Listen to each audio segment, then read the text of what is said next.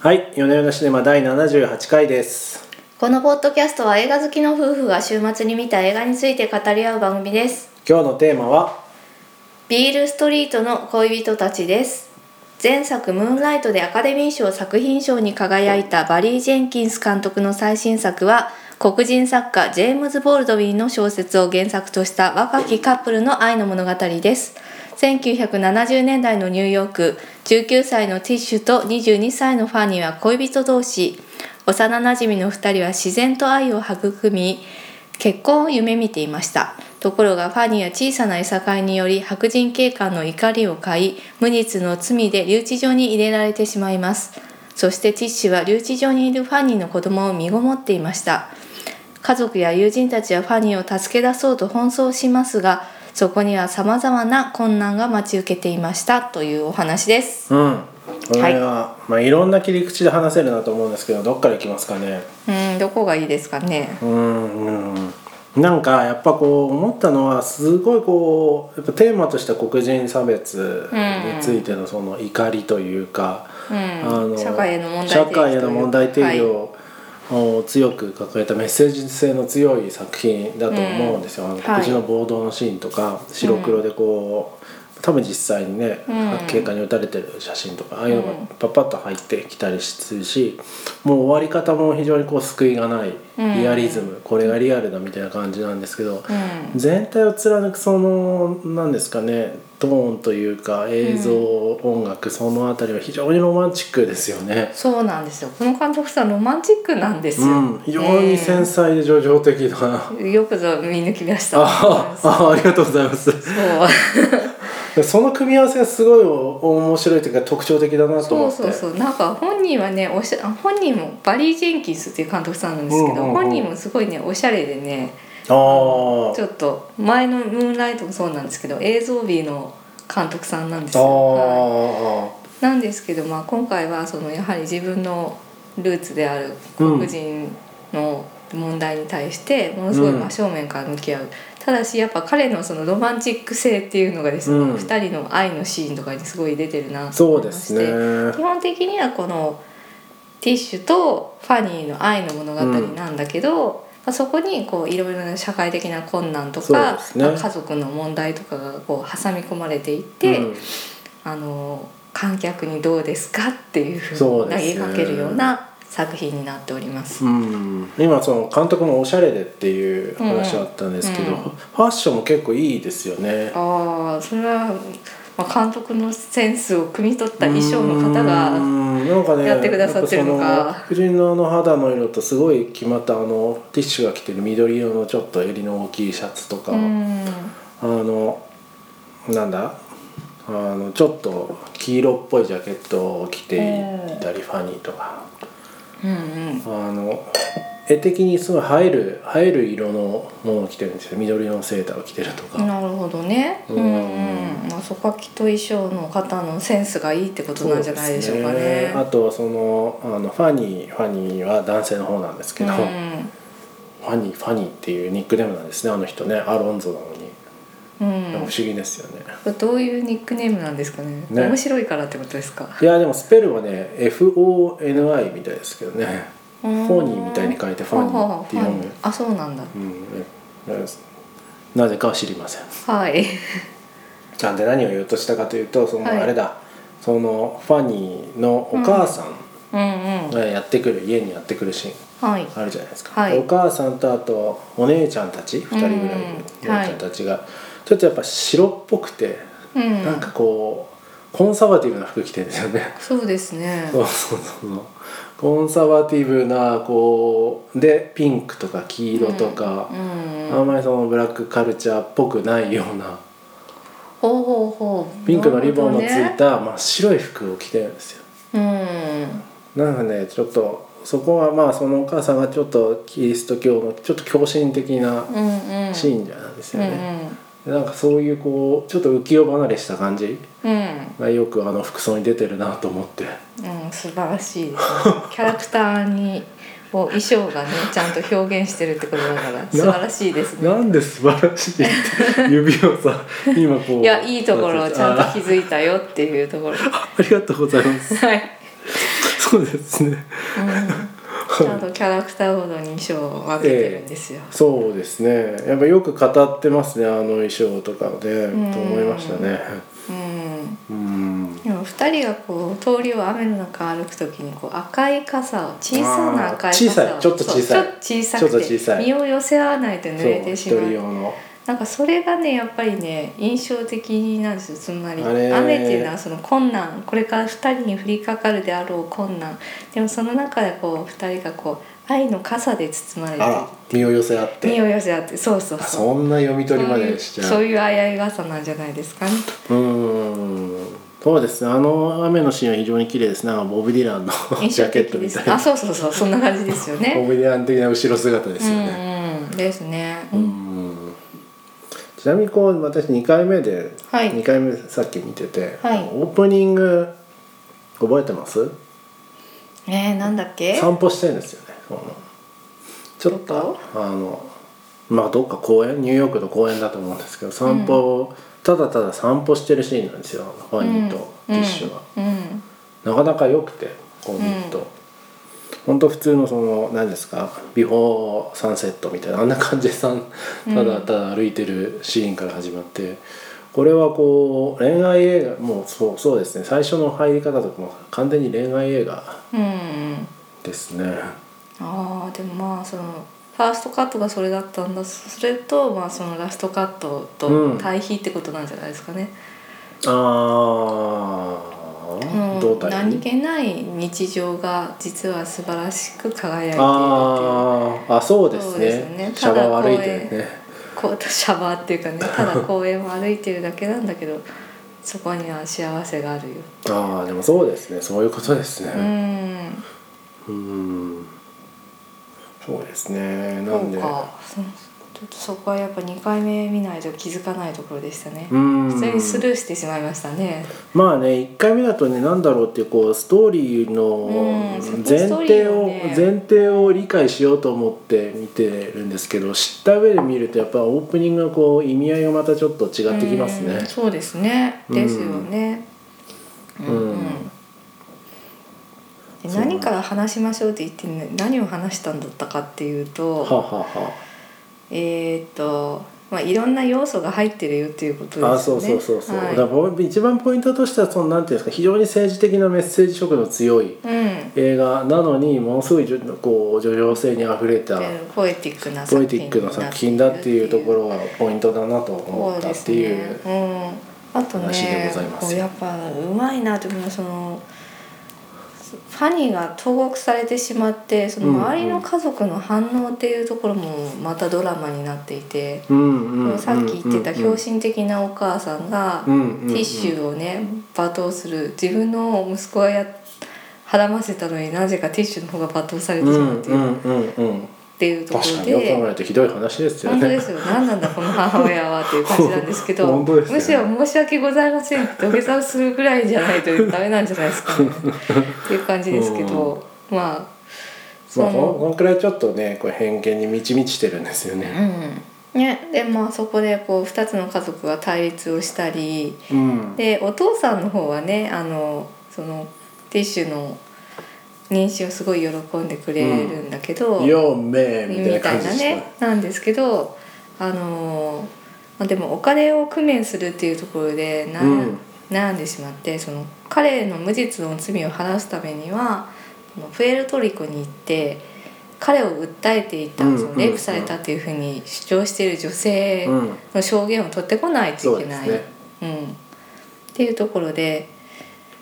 でそのお金をどうやって工面するんだっていうところでお父さんたちはですねこう飲み屋に行って、うんなんかもうこれあイレギュラーなことをするしかないんだみたいなうんことで、ここでまた葛藤があるわけですよね真面目に生きてきたお父さんそんな犯罪に手をに手に染めていいのかみたういんうなんとこうろんで、うっんうん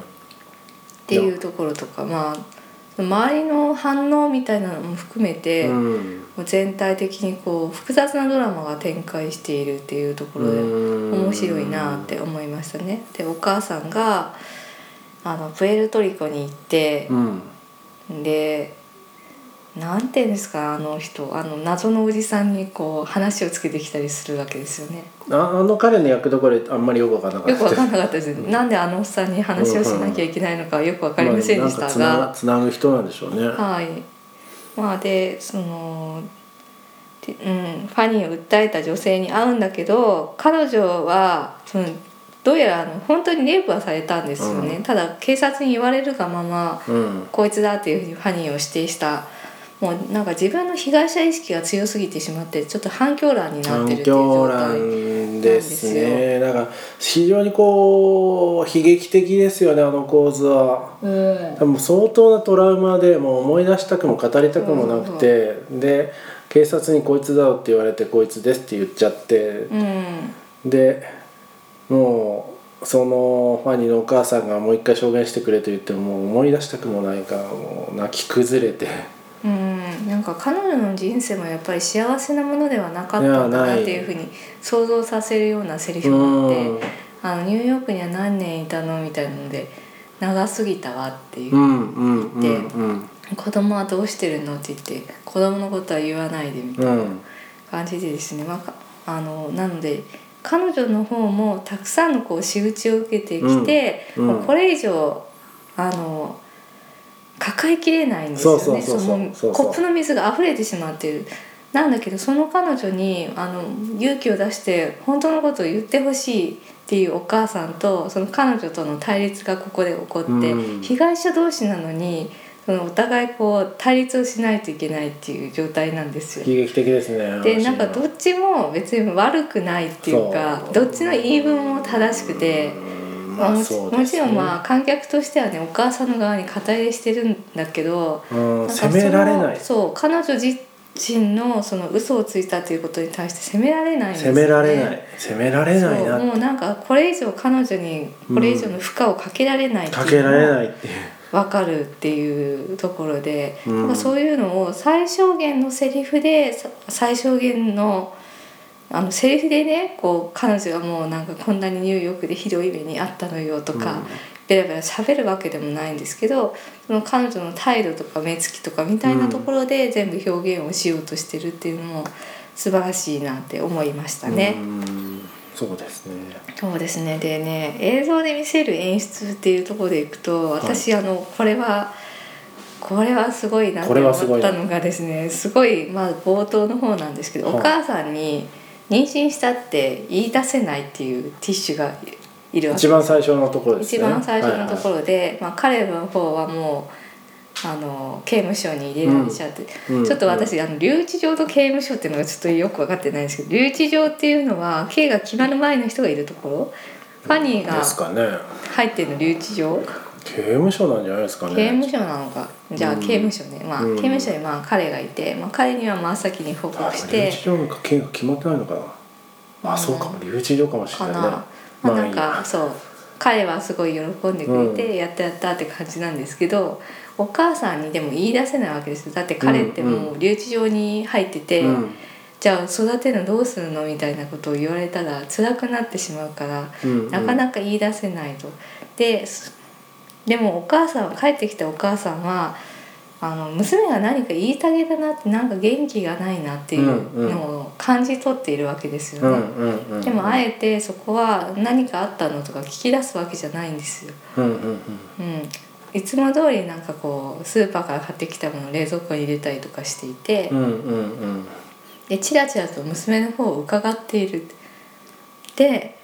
娘が初めてこう「ママ」って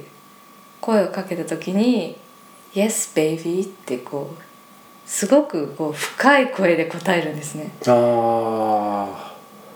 あなるほどなんかもう受け止めるよそれそれだけで全てを受け止める用意があるよっていう感じあがそすこるんですよ。までは読み取れませんでしたねさすがですねいやーなんかね、うん私ちょっとねそのシーンだけでもねあーなんか素晴らしいなと思って いやその演技力も素晴らしいあーしそのセリフを書いた脚本家も素晴らしいなって思っあて、ー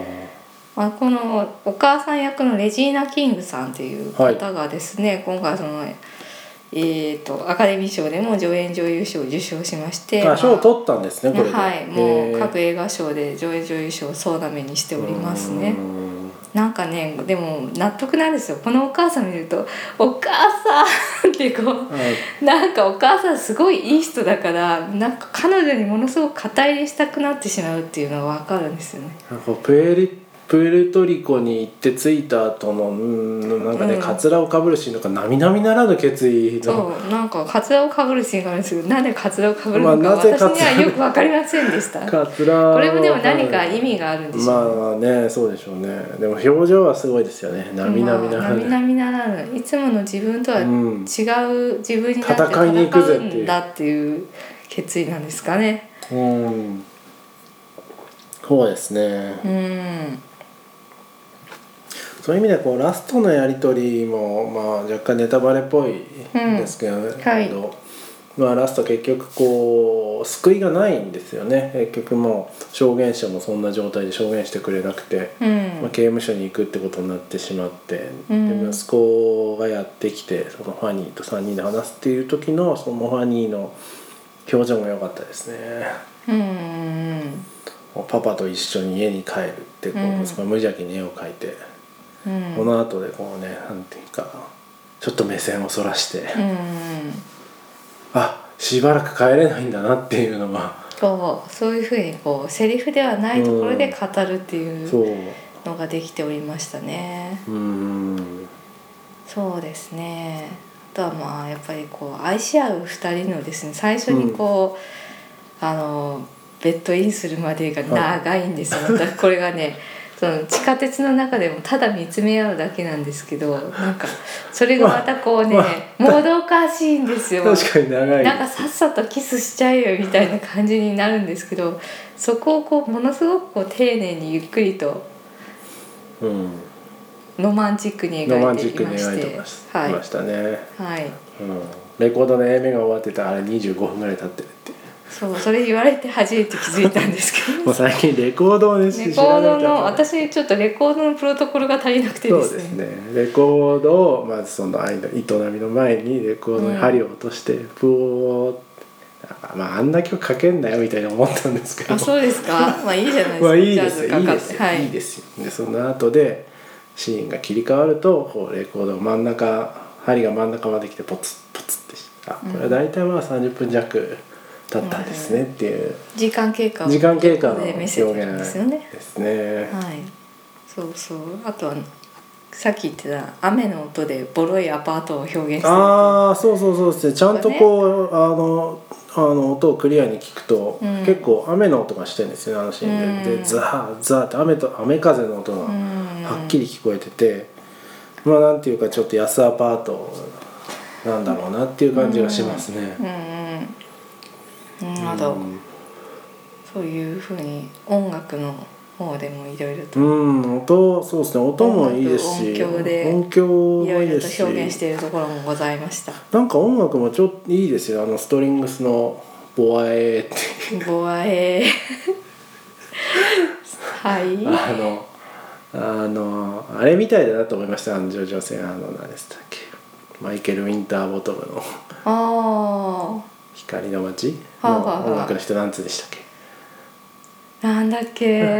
有名な、あれっぽい、まあ、へーあそこまではで、あそこまで、あの、歌い上げないですけど。うんこのストリングの使い方とかが、ほんほんほ非ん。常に、非常にいいなと思いましたね。ああ、とそのなんだっけいいですよ。こそのう、思い出しモードに入る。その音楽と、あの、そそうれ、そ筋れトレばっ。かりがね気になってその後の話が私続かなくなっちゃうタイプなんですよ次の話行きましょう。えー、あそうです か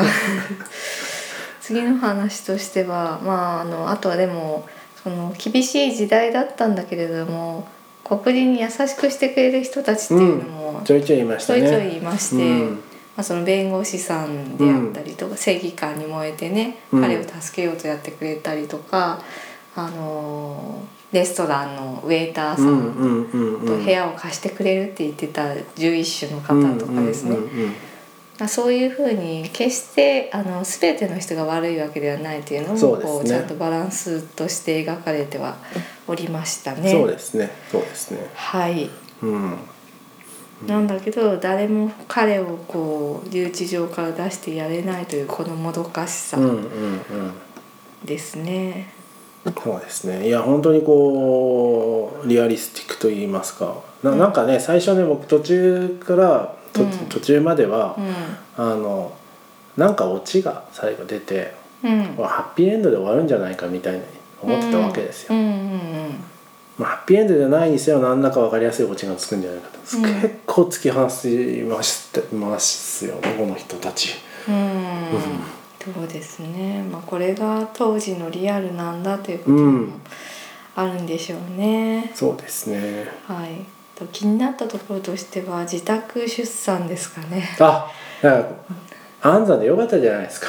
何はとそうもあれ 後まで安産でよかったんですそうこの話題をしなきゃいけなかったですねそうですね自宅出産でしかも水中出産ですかあれはそうですね水中出産を自宅でってのはしか大も母ちゃ変危険ん、ですね母ちゃんがやるってそうですねねコウノドリの漫画を熟読した我々からする とあ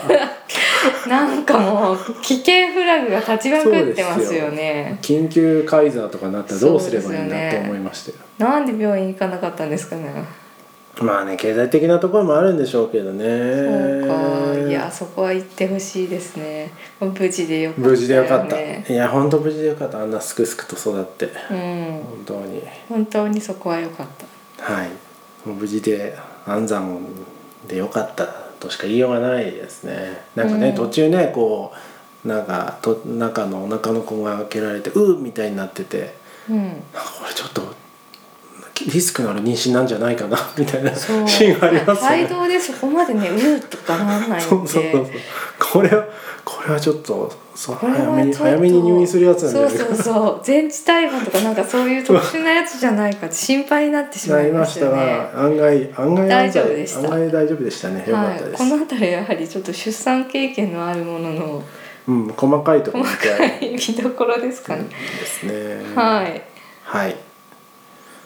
その他さっきあのレジーナ・ベルさんの話はありましたけどその他レジーナ・キングさキんング、ねはレジーいナ・ベルじゃないかキングさんの話ありましたけどその他スタッフ系でなんか言うとこととかありますかスタッフ系でですか監督とかそうムーンライトって私見たことないんですけ うど、んムムーンライトいい子ですーンライトもいいいいはい素晴らしい映画でしたねうーんそうですね結構そのムーンライトのスタッフが再集結っていう感じだと思いますねあ撮そうな影んだも音楽もムーンライトの人ですね、うーうんんまあ、俳優さんはそのティッシュっていう女の子を演じてるキキレインさんっていうのは、うまんうんあテレビシーズンは出てるんですけど映画の長編は初めてっていうかうん形で、まあ、今回の鮮烈なデビューとなりうましてーん非常にキュートでしたね可愛いですよね、うんこの子ね。うんこうんれまっすぐな感じがするのがぴったりですね、スターにはい、なってくんじゃないですかね。うんでファニーを演じてるのがステファン・ジェームスさんという方でうん「うんグローリー明日への行進」「栄光のランナー」1936年ベルリンってうーんどれも見たこと映な画い、私もどっちも実は見てないんでわかんないんですけども、まあ、あの黒人の若手俳優として注目されている方ですね。そうなんですねうんということでございました。はいうん他なんか言っておくことありますかねあ一個言おうと思ったこれ現代うんビールストリート if ビールストリート could talk うんうんうんもしビールストリートが話せたらっていうので、まあ日本大だとビールストリートの恋人たちなんですけど、うんなんか現代の方はこう政治性が強いですよね、うんうん、そうそうそうそう。ビールストリートっていうところはそのジャズのとかね黒人のなんていうかこうルーツになってそうるルーツ、はいルーツの場所そうなんでですよね。もしそれが話せたなら真実を語ってくれてうん。あのマハニーの無実の罪とかも晴れるんじゃないかみたいなそういう、ね、意味合いもちょっと取れる、そうそうそうだからそこが反語になってるんですねつまりもしビールストリートが話せたらつまり人間はそれをちゃんと話せるのに誰も話してくれないんだっていううんうんことなんですようんね。そうですねまあそれがビールストリートの恋人たちになっててまあねまあ現代についてもねまブツブツ言うのはちょっとまあね野暮だ、野暮だなとは思ってはいるもの日本語だのと分かんないですからねうん野暮だとビールストはリートが話せたらだと思うわかんないでちすょよっねとお客さん来ないかもみたいになっちゃったんじゃないですまかあ、そういうねそういう面もね重々理解した上ですがなんかその現代のそのメッセージ性がちょっと薄まっちゃってるなって思いました、うんはいそうですねああとまあ原作者ですかねまあ小説なんですよねこれねそうそうそう、うんジェームズ・ボールドウィンという方でですねまあうんうんこの方もその黒人の小説家としてすごく社会的な役割を担っていたとああそうなんですかそうですねうーんであの、まあ、人種差別への怒りみたいなものをこう小説の中に込めていて公民権運動っていう、まあ、キング牧師がやっていた運運動の中心的な人物思想家として、えー重要な役割を果たしていたということなんでございますね。なるほどなるほど、まあ、そのように歴史的には非常に重要な作家の物語が、まあ、今この時代に再び映画化されたといううんうことんですかね、ということですね。はいこんなところですかね他、うん大丈夫ですかまあ気になったところとしてはあのあら香水売り場でなんで手につけてみんな匂いを嗅ぐんだろうっていうところで、 あれねまあ、そのあのなんていうか黒人差別に対してまあ白人のおっさんがこう手をつ近づけてキモいみたいなところは分かったんですけど最近ほら紙でじゃないいや な構んで当時成よりはいかないんでわかんないですけどじそうゃなんあです当時はそういうのなかったのかなって思いましたうんどうなんですかそのなんか体温と混ざった時の匂いが本当のね香りだってああなるほどね言うじゃないですかはあ、はあはあ、確かにまあそう言われるとそうなんですけうんど。はい、うん、そこは気になりましたっていうそう細かいとこですね。ですねいいつつももなながら。がらねそういうどうでもいいこと気になりますねはい。はいいいですかじゃあまあ今週はこんなところですかね。はいはい、ありがとうございました